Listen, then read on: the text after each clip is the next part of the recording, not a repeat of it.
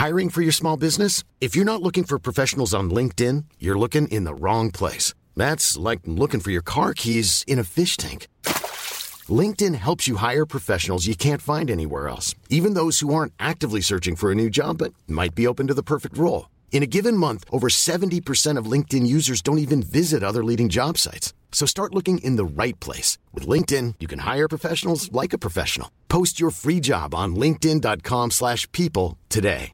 Hey, I'm Ryan Reynolds. At Mint Mobile, we like to do the opposite of what Big Wireless does. They charge you a lot, we charge you a little. So naturally, when they announced they'd be raising their prices due to inflation, we decided to deflate our prices due to not hating you. That's right. We're cutting the price of Mint Unlimited from $30 a month to just $15 a month. Give it a try at mintmobile.com slash switch. $45 upfront for three months plus taxes and fees. Promo rate for new customers for limited time. Unlimited more than 40 gigabytes per month. Slows. Full terms at mintmobile.com.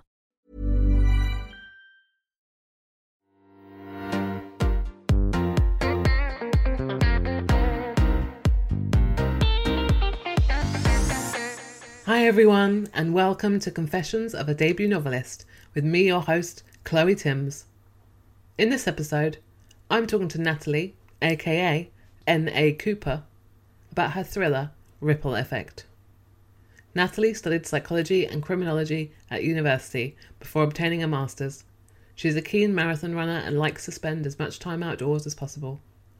I was so inspired hearing Natalie's journey to publication. She's done no courses or creative writing classes, and encouragement came solely from her family and her own passion to keep going. She researched indie publishers herself online and ended up with a three book deal with Cambridge based Bloodhound Books. We also talk about her tips for adding suspense and battling perfectionism in those early drafts. But first, here's N.A. Cooper with an excerpt from Ripple Effect. Fifteen years ago. I'm waiting where he told me to, in the space between the trees and the abandoned manor house. It's half past nine but still light, the low sun casting long shadows that are playing tricks on my mind. It's been an unbearably hot day, and the humidity is still clinging, determined to make it into the night. I stand in the shadow of the old east wing, graffiti covering the entirety of the wall, a collage of garish scrawls trying to pass for art. Feeling vulnerable and exposed, I check my watch again. He's late. The excitement of sneaking out of the house has waned, replaced by a sense of foreboding, the staring of doubts that have remained hidden until now. I'm starting to think it's a bad idea, a fantasy that should have remained in my head. When I hear something, the soft crunch of leaves, the snapping of twigs underfoot, the faint rustle of the trees as they're disturbed. I'm hit by a sudden wave of fear. What if it's not him? Then I see him. He emerges through an opening in the trees and hurries down the forgotten footpath, snaking out towards the house. Towards me. I run to him, the excitement returning, boundless, reckless. I throw my arms around his neck and he lifts me off the ground, pulling me close to his chest and kissing me hard. You're late, Mr. Miller. I'm here now, aren't I? I thought you'd changed your mind. He smiles. Never. But what did I tell you? Outside school, it's Danny. Mr. Miller makes me feel old. I laugh. You are old. Oh, is that right? He picks me up and lifts me over his shoulder, carrying me back towards the house. I fight at first, playfully thrashing around and giggling. Then I let myself go my arms hanging towards the floor as he carries me effortlessly over the dry, hard ground. Hi, Natalie. Welcome to the podcast. I'm really happy to have you on with me today to discuss your debut psychological suspense novel, Ripple Effect. Thank you for having me. So, can you start by telling us what Ripple Effect is about? Yeah, so it follows a dual timeline 15 years ago and the present day. And 15 years ago, Erin is involved in an illicit relationship with her teacher, which ultimately ends in tragedy and changes the course of her life. In the present day, Erin is attacked and rescued by local man Nick, um, who ultimately she begins to confide in. She's living a very lonely life. Um, she's distanced herself from everyone and everything. Um, sinister letters begin to appear, and a neighbour tells her that someone has been watching her house, and she realizes that she can no longer hide from her past. I was totally gripped reading this novel, and there was so much kind of tension throughout. And I'm going to ask you a bit about that later because that is such a skill to kind of make it. Well, I guess the cliche is page turning, but it's totally true for this novel. Thank you. I was wondering where the idea came from, and also was it always your intention to write psychological suspense or had you ever kind of played with maybe being a crime writer? What what was the kind of journey for you to coming up with this idea? Um, I think it was initially the idea came from just wanting to explore the idea of the ripple effect and how consequences aren't always fair or proportionate um, and they aren't always immediate and that's what we see with Erin. You know something happens which changes the course of her life in such a brutal way but as for whether I've always wanted to write psychological thrillers, I think it was purely a case of just always wanting to write. And that genre was the natural choice for me because that was kind of my reading taste at the time and, and still is largely. But yeah, I think it was just that's where my ideas were. So that's what was my first choice. Mm. And as I said, I was completely gripped and hooked when I was reading this novel there's a I think there's a real skill in maintaining that kind of tension and that kind of there's a little bit of a mystery element to the novel because she receives these letters, you're not really sure who they're from. And of course, we're seeing her past relationship. I mean, we know because of the type of relationship it is that something is bound to go wrong. So I was wondering whether you are someone who really plans for this kind of suspense. Do you kind of make sure you've got lots of things going through the novel that are going to keep the reader hooked? Or is that something you kind of worked out later as you were editing it? Um, so i think a mixture of the two. I think alternating chapters definitely helps with the suspense um, aspect. And always I, I tend to keep my chapters quite short which i think makes it pacey and kind of drip feeding that information in there um, but I, I don't really plan books. I have like a main idea and then have this really intense period where I just write like crazy. And then there comes a point where I think I have to assess, you know, where is this going? And but once once the main bones of the book are there, I find it easier to go back through and think, okay, are there any bits that are a bit lacking? Um, and I need to up the suspense. Um, but yeah, I'm, I'm very much I like to get a first draft down and then go back through it and you know see where I need to add things. How long did it take you then to write that first draft if you wrote it in a kind of frenzy? I'd say I think usually so if if I can dedicate a lot of time, probably you know six to eight weeks, but that's a very loose, chaotic first draft. And sometimes it's all you know almost a complete rewrite to get it where where I want it. The ripple effect it was longer. I think because uh, of circumstances at the time and the fact that it was my first book, and I, I think I was trying to be too much of a perfectionist. You know, thinking I need to every chapter needs to be perfect before I can move on. But I think that's definitely mm. my writing style has developed since then. Do you think you're better now at kind of just going, I know I'm going to have to come back to it. I know it's not great, but I just need to go on to the next yeah, chapter. definitely. And I think as well, I could never in the first draft get to a bit, hit a bit of, um, uh, you know, I don't know what to write here, and just leave it. I'd have to see, okay, we need to finish this bit before I can move on. Now I can just write in, finish this, um, or you know, a quick note to myself, and move on and power through other chapters that are flowing more naturally at that point, and come back to it with you know a, a fresh pair of eyes. And actually, it's much easier to write at that point. Yeah, I totally relate to that. I really used to struggle with that myself. Um, and now I've got better at leaving myself like notes, like, you know, fill in this bit a bit more or do some research here. But then when I'm coming back to that, I, I look at that note and think, yeah. oh no why did why did i make myself do that especially you know? if it's something like um i would consider like like fact checking or something that requires quite a lot of research i'm like oh why did i leave this to the end do you know i should have i should have stuck with it then and, but you're not always in the the right frame of mind to do that or sometimes i'm itching to get on with the story so i think it's best mm. if it's flowing quite naturally to to get on with it and come back to those bits yeah sometimes i find things like dialogue sometimes that is really flowing and you just better to get that Yeah. down and then come back to kind of like the bits in between and um I've I'm talking to you now I've literally just finished and writing this morning and the dialogue was going really well but I was just like everything else is like wading through treacle and I was like I'm gonna write the dialogue and just kind of give up and Yeah. move on um but I think it is hard I think that kind of perfectionist thing I think I don't know whether you feel the same but I still hang on to that a little bit and I know it's not I know it's not got to be perfect but there's still a part of me that thinks oh I really need to make this a bit better before I move on so it's quite tempting Yeah. to go I, st- I do still struggle with it, um, definitely, especially if I, I feel like it's a key scene.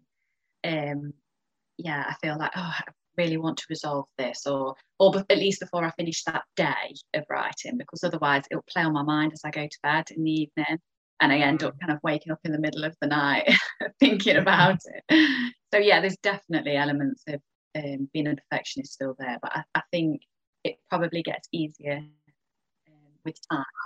well we hope so Fingers crossed. So the the difficult thing with asking people who've written a kind of twisty book like yours and or a book with a lot of secrets is I have to be very careful in in what I give away and what we talk about. But um, I wanted to ask really because I found that by the time I got to the end of your novel, there was it was very it was a kind of surprising end, but but believable. So I wondered whether the kind of things that happen towards the end of the book or what we lead up to were they things that you would kind of always known were going to happen or were they things that you worked out as you were going along or maybe you thought about at the end i know i guess if you were if you hadn't planned it did you did you even have some kind of idea of what the ending would be yes, I think the main outcome, um, yeah, it's difficult to talk about it like in a way. So, so the, the main outcome, yeah, I, I always kind of knew the direction it would go in.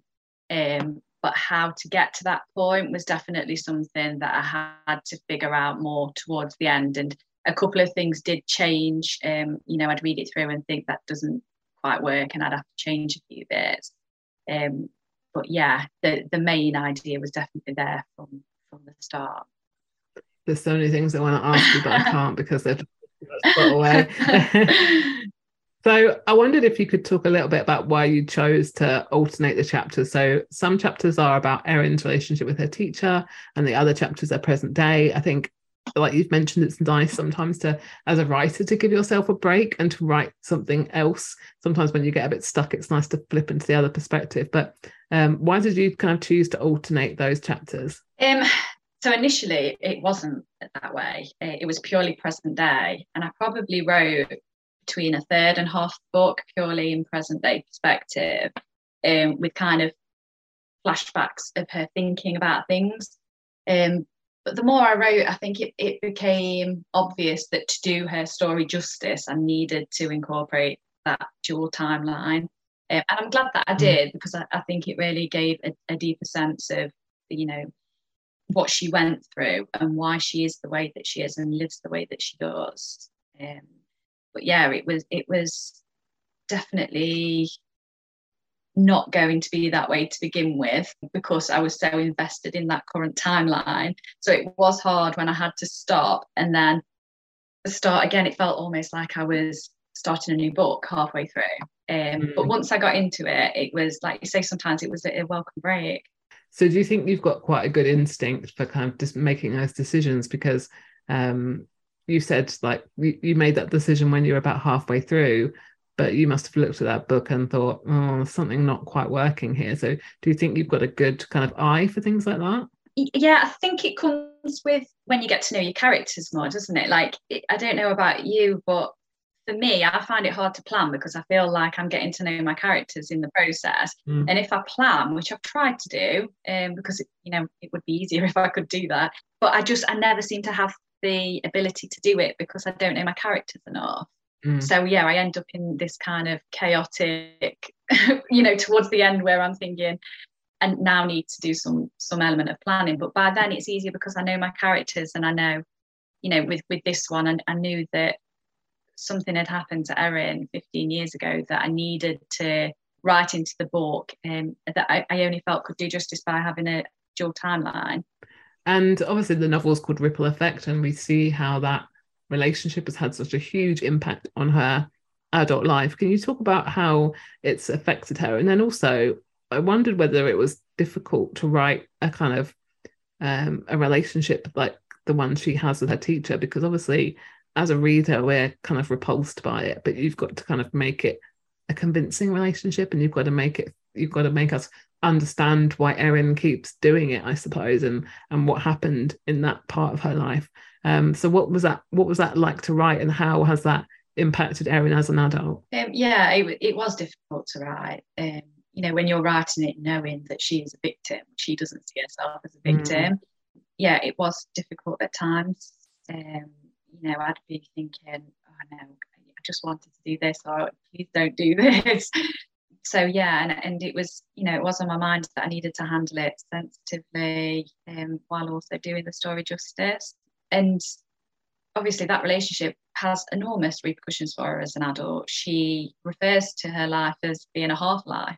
You know, she's had the first 15 years where she's lived an ordinary life, and then 15 years since she's shut herself away from society and she's sacrificed so much of her life in order to feel safe. And I think she sees it as keeping her world small but risk averse um, because you know, she, she, finds it so difficult to, to trust people um, even though she's so lonely, she lives within the confines of mm-hmm. this set of internal rules that she feels she has to live by in order to remain safe. Yeah, and it very much affects her relationship with other men as well. So not only has she kind of cut herself off from her father, she has a kind of long-term relationship that we can see is just not right for her because she doesn't really love him and she's kind of got herself in this situation. Then there's Nick, who um, is a character that we sort of wonder what his intentions are throughout the book. Um, and you're forever thinking, if only Erin could see it from our perspective, I think she'd be better yeah, off. Yeah, definitely. but yeah, it does. It impacts um, her relationships with everyone because of, of the way that she views the world. I want to talk a little bit more about your kind of writing journey to how you got here. And now that we're we're speaking, you've also just had another book released because Ripple Effect came out in January, and your latest book, Unraveling Alice, came out in October. So we'll talk about that in a minute. Um, but I wanted to know a little bit more about you as a writer and whether you've always wanted to be an author. And when I mean, this is your first Ripple Effect is your first book, but have you kind of attempted to write novels before? Oh yes, definitely. um, yeah, so I absolutely always wanted to to write, but I never thought that it was um, achievable as, as a career for me. Um, you know, I, I, had a lot of um, issues with confidence, with being, you know, thinking that every time I started writing a book that it wasn't good enough, um, that I wouldn't finish it. Um, so that self doubt, yeah, I think I think it held me back for a long time um, in terms of finishing a book. I started so many, I, I wouldn't even like to guess how many in, in a few different genres. But I'd get to a point where that perfectionism kicked in and I'd just go back over and I'd reread what I'd I'd already got down and edit it and keep going over the same thing again and never finish it. Hey, I'm Ryan Reynolds. Recently, I asked Mint Mobile's legal team if big wireless companies are allowed to raise prices due to inflation. They said yes. And then when I asked if raising prices technically violates those onerous two-year contracts, they said, "What the f*** are you talking about? You insane Hollywood ass." So to recap, we're cutting the price of Mint Unlimited from $30 a month to just $15 a month. Give it a try at mintmobile.com slash switch. $45 up front for three months plus taxes and fees. Promo for new customers for limited time. Unlimited more than 40 gigabytes per month. Slows. Full terms at mintmobile.com. I'm Sandra, and I'm just the professional your small business was looking for. But you didn't hire me because you didn't use LinkedIn Jobs. LinkedIn has professionals you can't find anywhere else, including those who aren't actively looking for a new job, but might be open to the perfect role, like me. In a given month, over 70% of LinkedIn users don't visit other leading job sites. So if you're not looking on LinkedIn, you'll miss out on great candidates like Sandra. Start hiring professionals like a professional. Post your free job on linkedin.com/people today. Millions of people have lost weight with personalized plans from Noom, like Evan, who can't stand salads and still lost 50 pounds. Salads generally for most people are the easy button, right? For me, that wasn't an option. I never really was a salad guy. That's just not who I am. But Noom worked for me. Get your personalized plan today at Noom.com. Real Noom user compensated to provide their story. In four weeks, the typical Noom user can expect to lose one to two pounds per week. Individual results may vary. Hey there, it's Michele Norris. I'm host of a podcast called Your Mama's Kitchen. When I travel, I'm usually looking for a way to find a taste of home when I'm not at home. And one of the things I love to do when I am at home is entertain. And Airbnb allows me to do that. When I was in California recently, I rented a house that had a great kitchen. And when we were sitting around the table, we we're all thinking, we're in someone else's house. Someone could be in all of our homes as well. If you have a home, but you're not always at home, you have an Airbnb. Your home might be worth more than you think. Find out how much at airbnb.com/slash host. So what was different about Ripple Effect then? What what made you think this is the one and I'm going to finish it and I'm going to do something with it? I think getting further than I'd ever managed to before with anything else, I suddenly had this moment of I'm halfway through. I can do it. I've, I've got half a book here. I only need to write the other half. And at times it felt a bit overwhelming. I think, you know, wrapping up the end, which I still feel now when I'm getting towards the end of a book and you're tying up loose ends and I still get that, oh no, am I going, going to be able to do it? But I think also the encouragement of I'd asked um, my sisters and a close friend to look over it for me, which I'd never done with any of my writing before, and having their support and them saying, you know, they was eager to read more, um, really helped as well. Do you think that you needed that kind of push from someone else to to to make you realize that you could do it and you could you could have this kind of finished novel. Yeah, I think so. I, I, to me, writing had always been such a private thing before that I didn't mm. I didn't really tell anybody about. I don't think you know many people knew that in an evening I used to dabble in, in writing. You know, the odd chapter of a book, and yeah. So, and because I never thought that it would lead anywhere, I'd never really thought that I should tell anybody or ask anybody for mm. feedback. And then yeah, once I did, I was pleasantly surprised and my confidence grew. And I think yeah, that definitely gave me the momentum to see it through. So it was your little secret for a while then. So what did your family and friends say when you said to them that I've been I've been writing a book? Yeah, I think they was a bit baffled. Um, yeah, I mean my husband knew. Um, obviously he used to see me writing in an evening and he he was always really encouraging about it. But when I told my mum and dad, they was a bit, oh, you know, you've you've wrote a, a whole book and um, you you're sending it off to people and hoping that you know something's going to come of it. And they was really supportive, but definitely surprised. Yeah. so it's been published with an indie publisher called Bloodhound Books, and I was wondering because when this book was published by them. Um, you didn't have an agent, so I was wondering how the kind of book deal came about. Um, yeah, so once I'd finished my manuscript, a few people had read it and gave some feedback, and I'd made a few alterations. I sent it out to some agents and a couple of indie publishers um, that accepted without an agent. And then I heard back from Bloodhound, and they was really enthusiastic about the book um, had a conversation with them and decided to sign with them. So I did the one book initially and then signed a three book contract after that with them. So that's currently what I've, I've just handed my, my final book in as, as part of that. Yeah, brilliant. So when you did you just kind of discover Bloodhound by like getting on Google and kind of having a look around what was out there? So yeah, I, you know, it's it's hard, isn't it? Because when you, obviously you get querying and you get bogged down through so so much information out there. But I remember reading about them and seeing the sort of books that they published and thinking it would be a good fit and just thinking, I'll give it a go and see see what happens. And mm. yeah, it was really quick in getting back to me. And yeah, it's been it's been so much fun being with them. So tell us then about your second novel, which came out in October, Unraveling Alice. What's that about? Um, so it, it's a dual timeline again, um, but only one year apart, and it's about a woman, Alice, who thinks that the world is against her.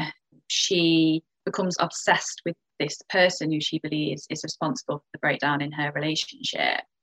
Um, and then a year later, she meets the guy, um, gets talking to him, and he ends up kidnapping her and she realizes that this man has got a link to her past. You obviously love a kind of a story that's the past is so important in the Yeah. present day story. That's the thing. Yeah. so you've released two novels in the space of a year, and I want to hear about your kind of process because I know you've said the first draft kind of happens in a really fast frenzy. Are you a kind of very organized writer as well? Because I'm guessing, obviously, Ripple Effect came out January, this book came out October, so you didn't have a, a great deal of time to write in. So how did you kind of tackle that? Um, yes, I'm not particularly organised as as a writer. I wish that I was. Um, I wish that I could be more organised. But to me, it's like writing takes over, and everything else just gets put underneath that. It's just like post-it notes everywhere. I can't even read what they they're trying to tell me. Um, but at some point, I have to get organised. You know, once the first draft's done, or towards the end of the first draft, I tend to go through timelines, character profiles, and things like that, and um, try and make sure that there's no, you know, gaping plot holes or inconsistencies and things like that. But yeah, I, I, I don't have a set plan when I start out and writing. You know, it's very much a, more of a natural process of the characters developing, and sometimes it's surprising me halfway through to what I thought might happen. Um, so yeah, I, I do. I would like to become more organised. I see people posting, you know, spreadsheets and wall charts and all sorts, and I I am very envious of that. what was your experience like writing the second book um, in comparison to the first? Was it? Did you think it was quite different? yeah, definitely different. I think the belief in myself um, was a huge factor. Thinking I, I didn't have the doubt that I would ever finish it, which kind of plagued me through the first book. Yeah, so it was, I would say, probably more of an enjoyable process in that I thought, you know, this is going somewhere from the start. Um, but yeah, a completely different experience purely because of the the confidence aspect. And obviously, I had the backing as well of, of um, Bloodhound, my publisher by that Mm. point, and they was very supportive. And I always knew that I could go to them if, if I needed, um, you know, any support ask any questions. So yeah, that that also um, made it more of an enjoyable experience. So I'm guessing you had to kind of pitch them an idea for your second book, did you? Um, yeah, so I think we had a discussion about what I was thinking, and then then I just delivered the full manuscript and um, waited to see their thoughts on it before being paired with an editor. Oh, okay. So they weren't kind of heavily involved in in the initial writing process. Then they kind of left you to work it out yourself. Yeah, they're very um, they're very good in that I, I have an idea. I kind of give them this frantic, um, what do you think about this? um, yes, and sometimes I'll get a bit of feedback, you know, um, of, of where to go with it. But yeah, they're, they're very good at um, letting me kind of get on with what I want to write. Mm. Yeah, that, that's great. They've got kind of a lot of trust in their writers. That's that's really good. So, do you find it a challenge then to kind of keep coming up? Because I know you've got another book on contract with them as well, and it must be it must be difficult to kind of keep coming up with these plots that are really gripping, but also kind of twisty and exciting. And how do you how do you come up with these ideas? I think the first three books are ideas that have been in my mind for a while. So when I was writing my second, it was very much like, which one shall I go for? You know, and, and I- then I couldn't wait to get to the next idea because I think they was kind of half formed in my head by that point, and the characters were, were quite real. When it comes to my fourth book, I think that's when it became a bit more, you know, I was needing to look for inspiration a bit more. I think it's for me, I it can be something very simple, going just going out and people watching, or you know, hearing a story or something that's happened that can spark an idea. But yeah, I think it definitely is going to get more difficult as, you- as you go on, isn't it? Because you don't want to. I don't want all the books to be too similar. So yeah, Yeah. I've got to start um, you know, look, looking elsewhere for different inspiration. I think it's hard when people kind of expect a certain type of book from you as well, and you don't want to you don't want to kind of go to left field and they read it and think this is totally different from her last book and I didn't enjoy it, but at the same time, it would get boring for you if you were writing the same kind of book every time. I think I'm interested to know because I always want to know where people get their ideas from.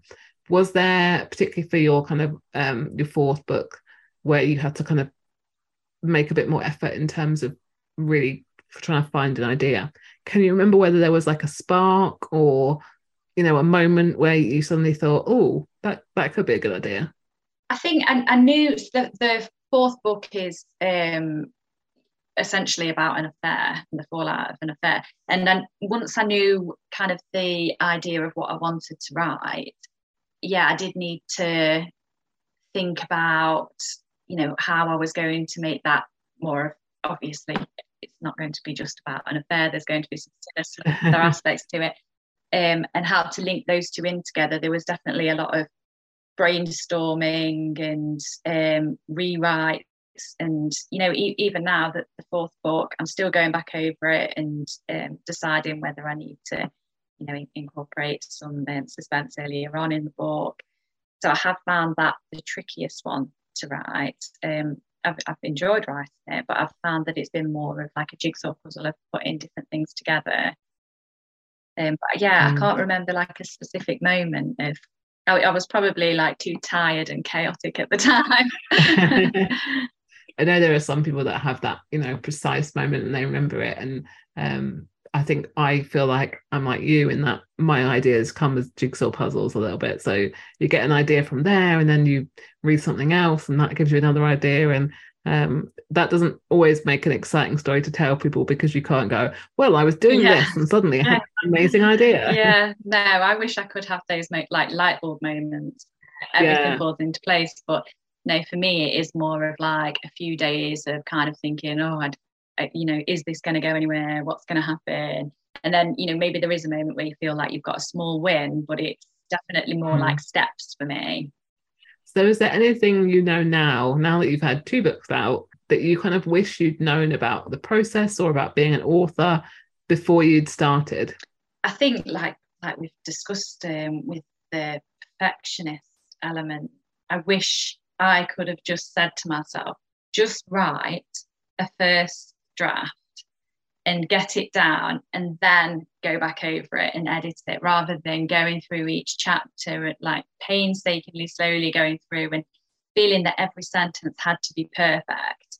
Um you know get it down because the momentum is what's going to carry the story. For me it's that's mm. how i develop the plot and the characters is the more i write the easier it becomes because you know you know the characters um, and what their intentions are you know what they would do and wouldn't do um, and i think i'd got in my head that i needed to have a plan um, so yeah i wish i could tell myself it's okay not to have a plan um, you know a plan will come together at some point and just to continue writing and get it down and get that momentum going.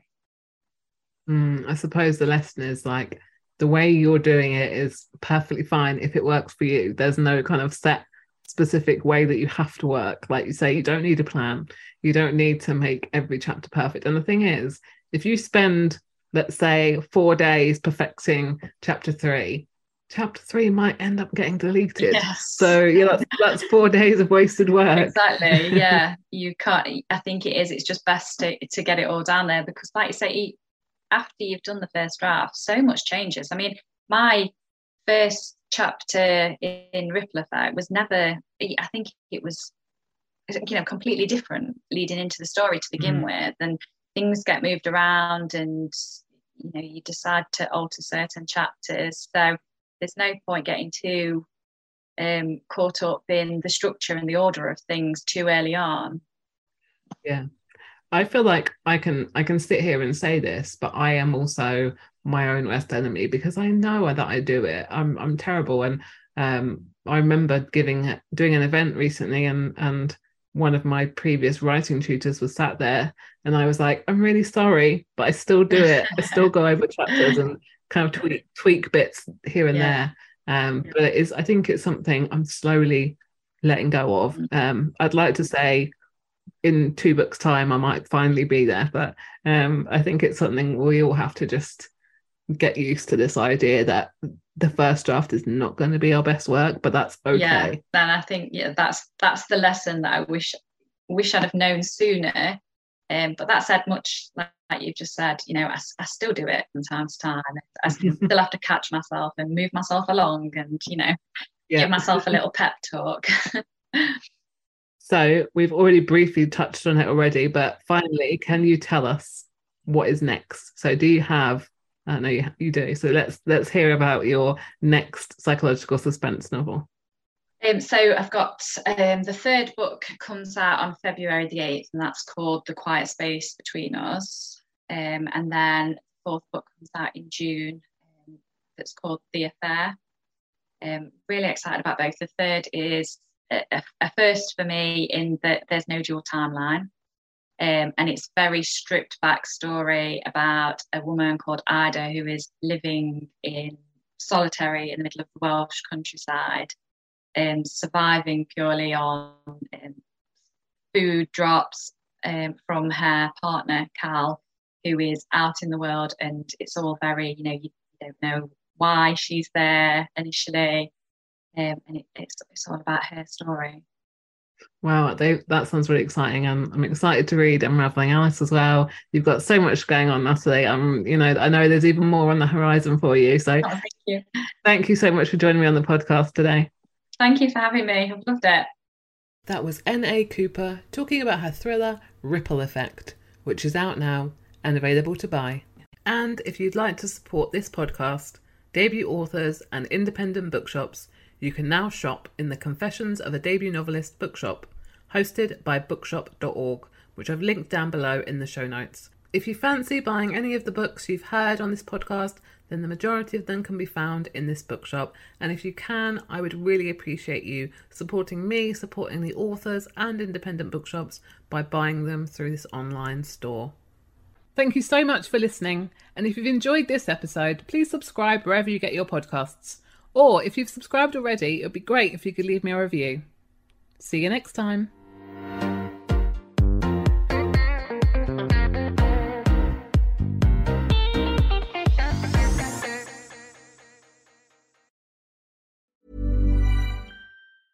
Mom deserves the best, and there's no better place to shop for Mother's Day than Whole Foods Market. They're your destination for unbeatable savings, from premium gifts to show-stopping flowers and irresistible desserts. Start by saving 33% with Prime on all body care and candles. Then get a 15-stem bunch of tulips for just $9.99 each with Prime. Round out Mom's menu with festive rosé, irresistible berry chantilly cake, and more special treats. Come celebrate Mother's Day at Whole Foods Market. Hey, it's Danny Pellegrino from Everything Iconic.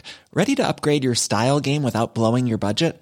Check out Quince. They've got all the good stuff shirts and polos, activewear, and fine leather goods, all at 50 to 80% less than other high end brands. And the best part? They're all about safe, ethical, and responsible manufacturing. Get that luxury vibe without the luxury price tag. Hit up quince.com slash upgrade for free shipping and 365 day returns on your next order. That's quince.com slash upgrade. Even when we're on a budget, we still deserve nice things. Quince is a place to scoop up stunning high end goods for 50 to 80% less than similar brands. They have buttery soft cashmere sweaters starting at $50, luxurious Italian leather bags, and so much more. Plus, Quince only works with factories that use safe, ethical, and responsible manufacturing. Get the high-end goods you'll love without the high price tag with Quince. Go to quince.com/style for free shipping and 365-day returns.